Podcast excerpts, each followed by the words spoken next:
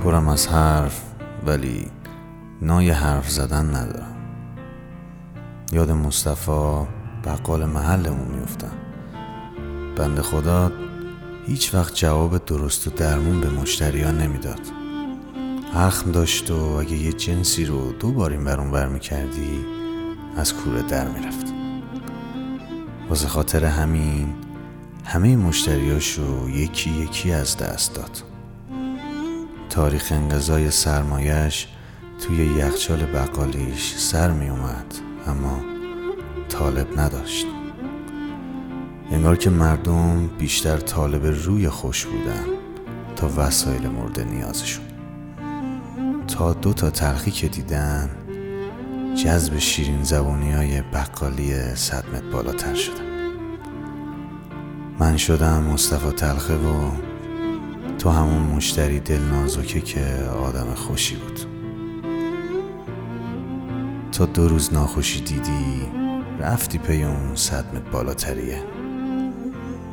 ترجیح دادی یه دوری بزنی و برگردی. حتی پرسیدی تا کی هستیم گفتم تا همیشه. ولی راستشو نگفتم. آخه کیو دیدی تا همیشه باشه؟ کیو دیدی قول ابد بده به کسی؟ ولی فکرش خیلی قشنگ بود. فکر این که تو بری دوراتو بزنی خوشیا رو ببینی خسته که شدی خوشیا که ناخوش شد برگردی. بیا اینجا بقالی خودم. هم دوتایی تلخی کنیم. من اگه تلخ بودم اگه تلخ شدم تو اگه ناخوش می شدی خودم روی خوش نشونت می‌دادم که تاریخ مصرف شیرینیامم سر نیاد.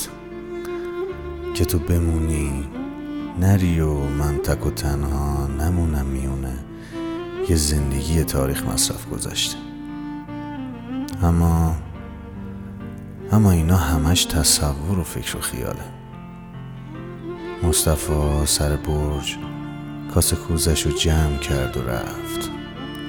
کرکری بقالیشم واسه همیشه پای موند. آخرم هیچ کس روی خوش مصطفی رو ندید.